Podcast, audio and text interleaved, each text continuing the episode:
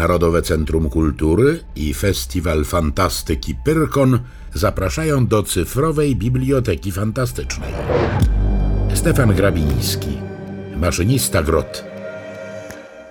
Z Urzędu Ruchu Stacji Brzana nadeszła do naczelnika podwyża depesza następującej treści. Baczność na pośpieszny numer 10. Maszynista pijany lub niepoczytalny. Urzędnik, wysoki, kościsty blondyn z rudawymi baczkami, odczytał rulon raz i drugi, odciął wąską białą taśmę wysnutą z bloku i zwinąwszy w pierścień dookoła palca, wsunął do kieszeni.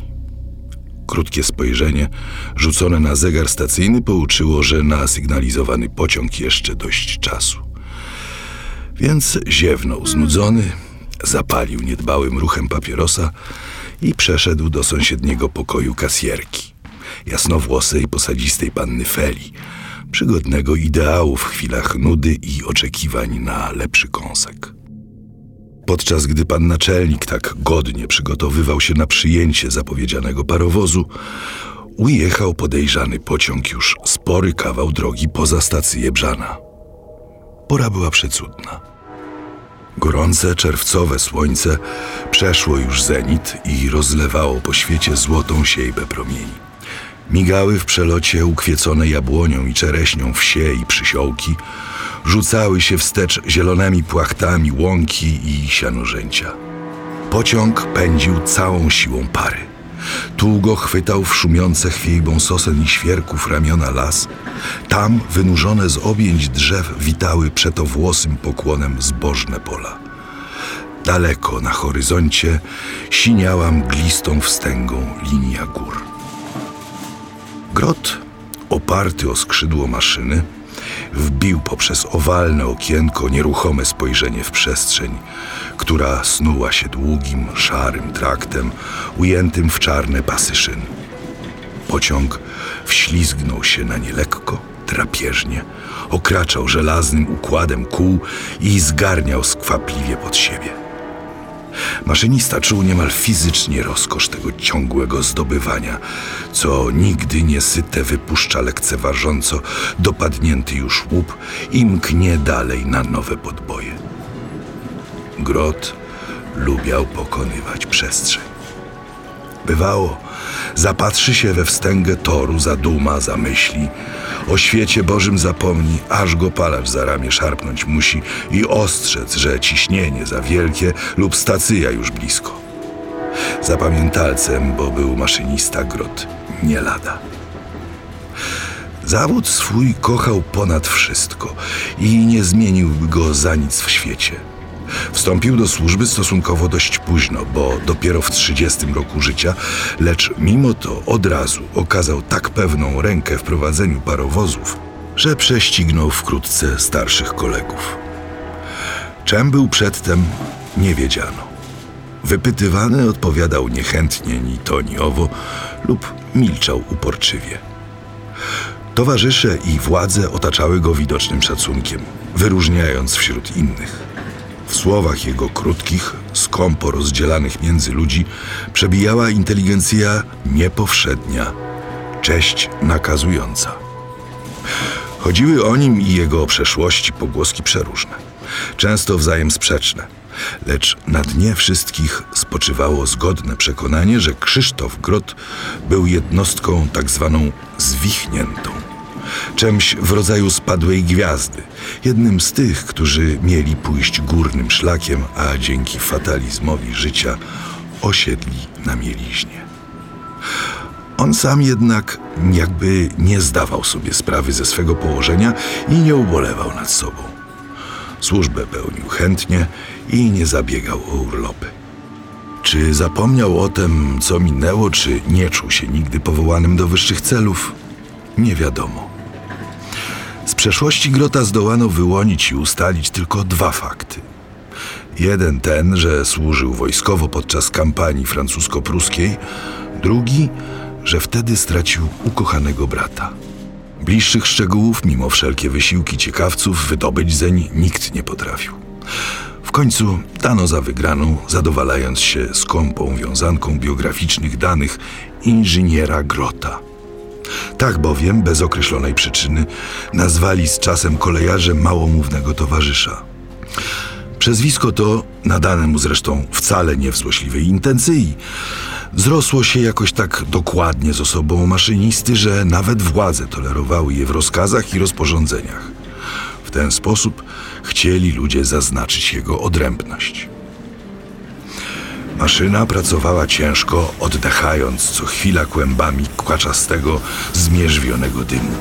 Podsycana wciąż gorliwą ręką palacza para rozlewała się piszczelami rur po kośćcu żelaznego olbrzyma, popychała suwak, parła otłoki, pędziła koła. Gruchotały szyny, skrzypiały tryby, przerzucały się z trzaskiem dźwignie i heble rewersujące.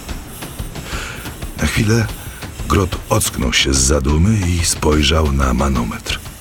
Wskazówka, zakreśliwszy łuk, zbliżała się ku fatalnej trzynastce. Puść pan parę! Palacz wyciągnął rękę i szarpnął wentyl. Rozległ się przeciągły, dojmujący gwizd, a równocześnie z boku maszyny wykwitła cieniutka mleczno-biała tulejka. Grot skrzyżował ramiona na piersiach i zapadł powtórnie w marzenia. Inżynier Grot. Nader trafny przydomek. Ludzie nawet nie przypuszczają, jak bardzo trafny. Maszynista ujrzał nagle gdzieś w dalekiej mglistej perspektywie lat ubiegłych cichy, skromny domek na przedmieściu stolicy. W jasnej, środkowej izbie duży stół, zarzucony stosem planów, dziwacznych rysunków, technicznych szkiców. Nad jednym pochylona połowa główka Olesia, młodszego brata. Obok stoi on, Krzysztof, i wodzi palcem wzdłuż szafirowej linii, okrążającej eliptycznym zgięciem jakąś płaszczyznę. Oleś przytakuje, coś poprawia, tłumaczy. To ich pracownia. To tajemnicze wnętrze, z którego wylągł się śmiały pomysł latawca, który swobodnie bujając po przestworzach miał podbić atmosferę, poszerzyć myśl ludzką i ponieść ją w zaświaty w nieskończoność. Niewiele już brakowało do ukończenia dzieła. Miesiąc, dwa, trzy najwyżej. Wtem przyszła wojna. Branka, pochód, bitwa i śmierć. Schyliła się jasna głowa na zbroczoną pierś. Zamknęły chabrowe oczy na wieki. Pamięta ten moment jedyny, okropny moment wdzierania się na szczyt czerwonego fortu. Olek pomknął bohatersko naprzód, widny z dala na czole oddziału. Już wyciągnięta jego szabla muskała brzeszczotem skraw barwnego proporca. Już męska ręka ujmowała zwycięskim chwytem jego drzewce. Wtem błysnęło coś z bastionu, kurzawa dymu bluznęła z fortecznych wyziorów, piekielny huk rozkołysał blanki. Oleś zachwiał się, zawahał pod migotliwą tęczą wypuszczonego pałasza i runął w dół. Na progu bojowych zamierzeń, w samym momencie żołnierskich ziszczeń, w chwili docierań do celu. Śmierć tę odchorował Krzysztof. Długie miesiące przeleżał w malignie w polowym lazarecie. Potem wrócił w codzienne życie na pół złamany. Zarzucił dawne pomysły, światoburcze idee, zdobywcze plany. Został maszynistą. Odczuwał kompromis, rozumiał karykaturę myśli, lecz nie miał już sił. Poprzestał na miniaturze. Wkrótce surogat zastąpił zupełnie pierwotny ideał. Przesłonił swą ciasną, szarą ramą szerokie niegdyś horyzonty. Zdobywał przestrzeń na nową, małą skalę. Lecz wyprosił sobie u władz jazdę wyłącznie pośpieszną. Pociągów zwyczajnych nigdy nie prowadził. Tym sposobem, zyskując na terenie, zbliżał się choć w części do pierwowzoru. Upajał się szaloną jazdą na szeroko rozpiętych liniach, odurzał pokonywaniem w krótkim czasie znacznych odległości. Nie znosił tylko dróg powrotnych. Nie cierpiał rekordów tak zwanych tour-retour. Grot lubiał pędzić tylko przed siebie. Brzydził się wszelkich powtórzeń. Dlatego wolał wracać do nieubłaganego punktu wyjścia drogą okrężną, linią kolistą lub elipsą, byle nie bezwzględnie tą samą. Dostrzegał wybornie niedoskonałość tych krzywizn, które w siebie wracają. Czuł nieetyczność tych dróg, bądź co bądź wsobnych, lecz ocalał choć pozór ruchu postępowego. Miał przynajmniej złudzenie, że dąży przed siebie bo ideałem grota była szalona jazda w linii prostej, bez zboczeń, bez obiegów, jazda opętana bez tchu, bez postojów, wichrowy pęd maszyny w błękitniejące mgłą oddale, skrzydlata gońba w nieskończoność. Grot nie cierpiał jakiejkolwiek mety. Od czasu tragicznej śmierci brata wytworzył się szczególny uraz psychiczny, objawiający się w lęku przed wszelkim celem, przed wszelkim dowolnego rodzaju końcem, kresem. Ukochał całą mocą wieczystość dążenia, znojność zasięgów. Znienawidził realizację dopięć.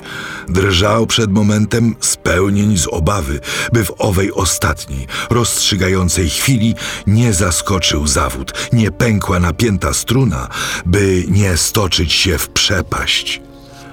Jak wtedy, jak Oleś przed laty. Stąd odczuwał maszynista żywiołowy lęk przed stacją i przystankami. Miał ich wprawdzie na swoich przestrzeniach niedużo, lecz zawsze były i pociąg należało od czasu do czasu zatrzymywać. Stacja stała się dlań z czasem symbolem znienawidzonego końca, plastycznym urzeczywistnieniem wytkniętych celów wędrówki, ową przeklętą metą, przed którą zdejmował go wstręt i trwoga. Idealna linia drogi rozpadała się na szereg odcinków, z których każdy był zamkniętą całością, od punktu wyjścia do punktu przybycia. Powstawało rozczarowujące ograniczenie, ciasne, nad wyraz banalne. Stąd dotąd.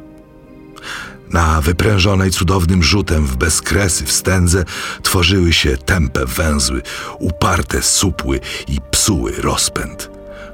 Plugawiły szał.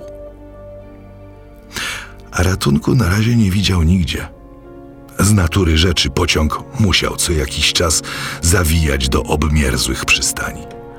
I gdy już na widnokręgu wynurzały się kontury zabudowań stacyjnych, rysowały czerwonym lub żółtym ekranem rozpięcia ścian, opadały go nieopisany lęk i obrzydzenie.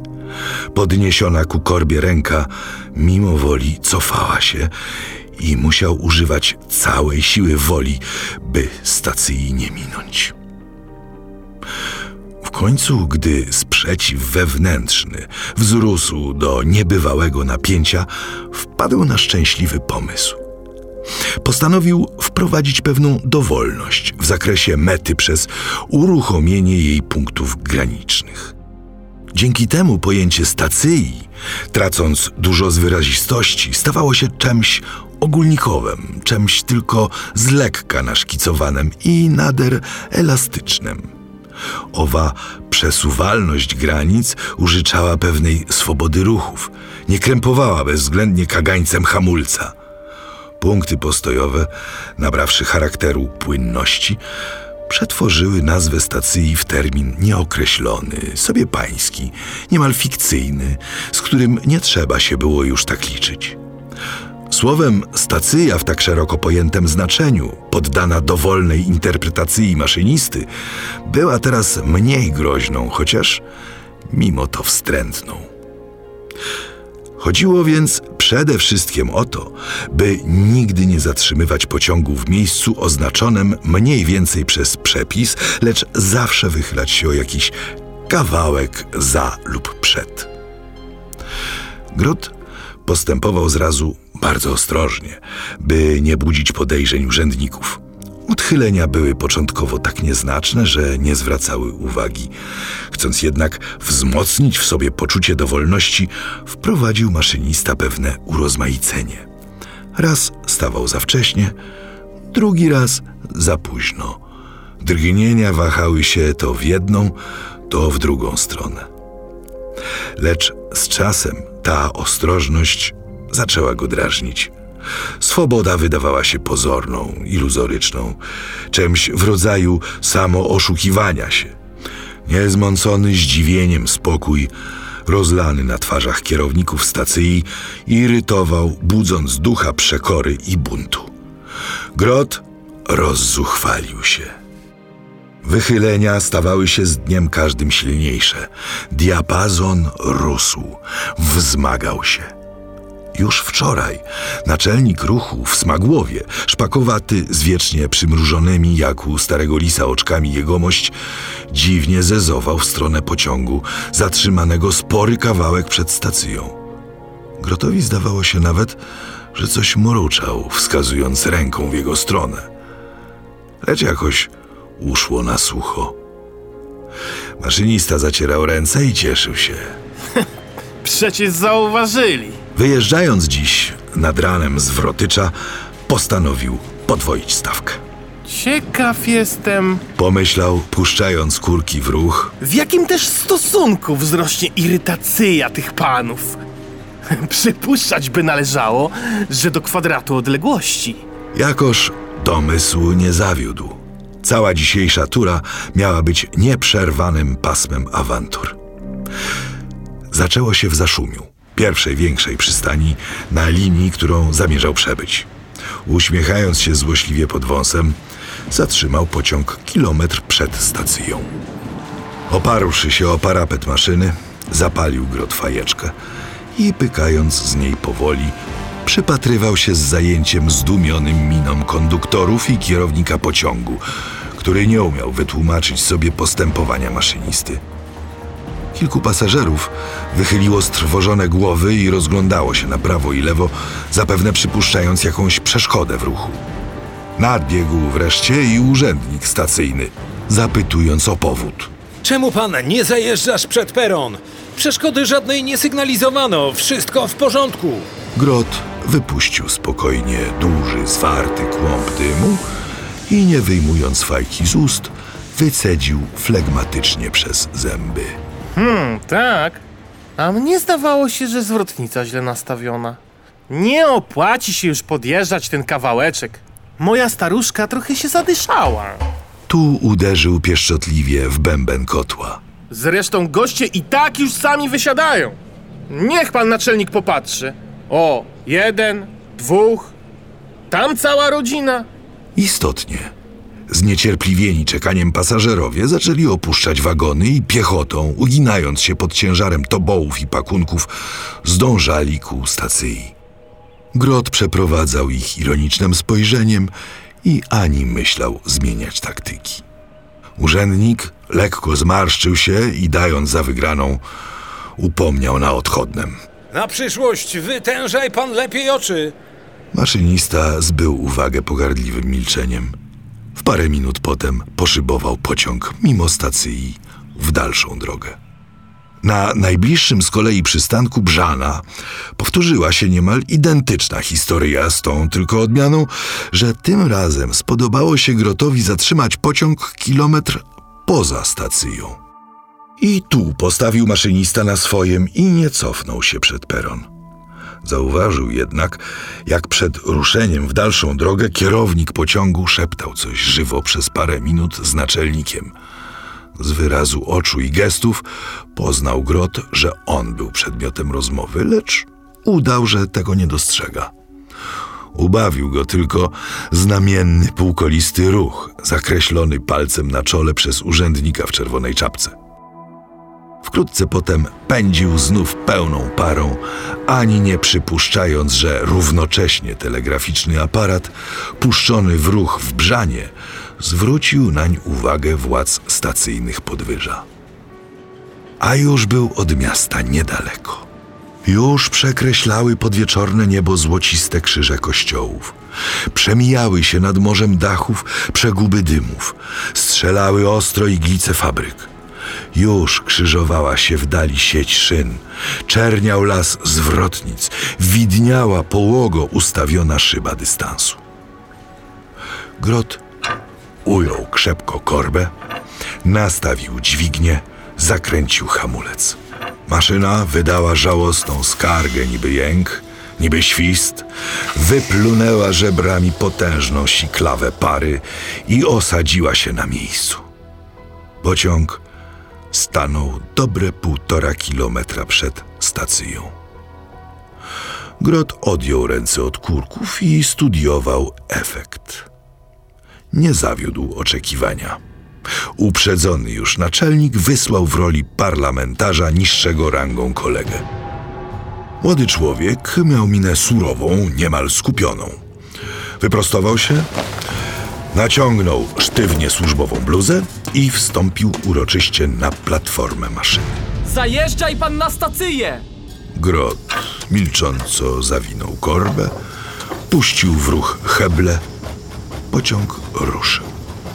Dumny z odniesionego triumfu asystent skrzyżował po napoleońsku ramiona i odwrócony lekceważąco od maszynisty i kotła zapalił papierosa. Lecz sukces był tylko pozorny, bo oto pociąg przeleciał z szumem mimo peronu i zamiast zatrzymać się przed stacją, ujechał znaczny kawał poza nią, by tu dopiero, dymiąc wszystkimi parami, przystanąć na odpoczynek. Urzędnik zrazu nie zorientował się. Dopiero spostrzegłszy na lewo poza sobą budynek stacyjny, rzucił się groźnie ku maszyniście. Czyś pan zwariował? Zatrzymywać pociąg w czystym polu! Albo masz pan bzika, lub piłeś dziś za dużo! Proszę natychmiast zawracać! Grot ani drgnął. Nie ruszył się z miejsca. Wtedy urzędnik odsunął go gwałtownie od kotła i zająwszy jego stanowisko, puścił kontrparę. Po chwili pociąg, dysząc, zajechał przed peron. Grot nie przeszkadzał. Jakaś szczególna apatia obezwładniła mu ruchy, spętała ręce. Patrzył tempo na twarze służby, funkcjonariuszy i urzędników, którzy gromadnie otoczyli jego maszynę. Bezwolnie dał się ściągnąć z platformy. Jak automat poszedł za wzywającym go za sobą naczelnikiem. Po paru minutach znalazł się w biurze stacyjnym przed dużym, zielonym suknem zasłanym stołem, na którym kłapały bezustannie w nerwowych podrzutach aparaty, wysnuwały się z bloków długie taśmy, trzepotały dzwonki. Kierownik stacji poddał go przesłuchaniu. Siedzący obok protokolant umoczył pióro i w natchnieniu czyhał na pytania, które miały paść z ust zwierzchnika. Jakoż padły. Pańskie nazwisko? Krzysztof Grot, Wiek. 32 lat. Kiedy pan wyjechał z Wrotycza? Dziś, 4.54 nad ranem. Czy oglądał pan maszynę przed objęciem pociągu? Oglądałem. Czy pamięta pan seryję i numer maszyny? Po twarzy Grota przemknął dziwny uśmiech. Pamiętam. Seria 0, numer nieskończoność. Urzędnik spojrzał porozumiewawczo na zapisującego zeznania kolegę.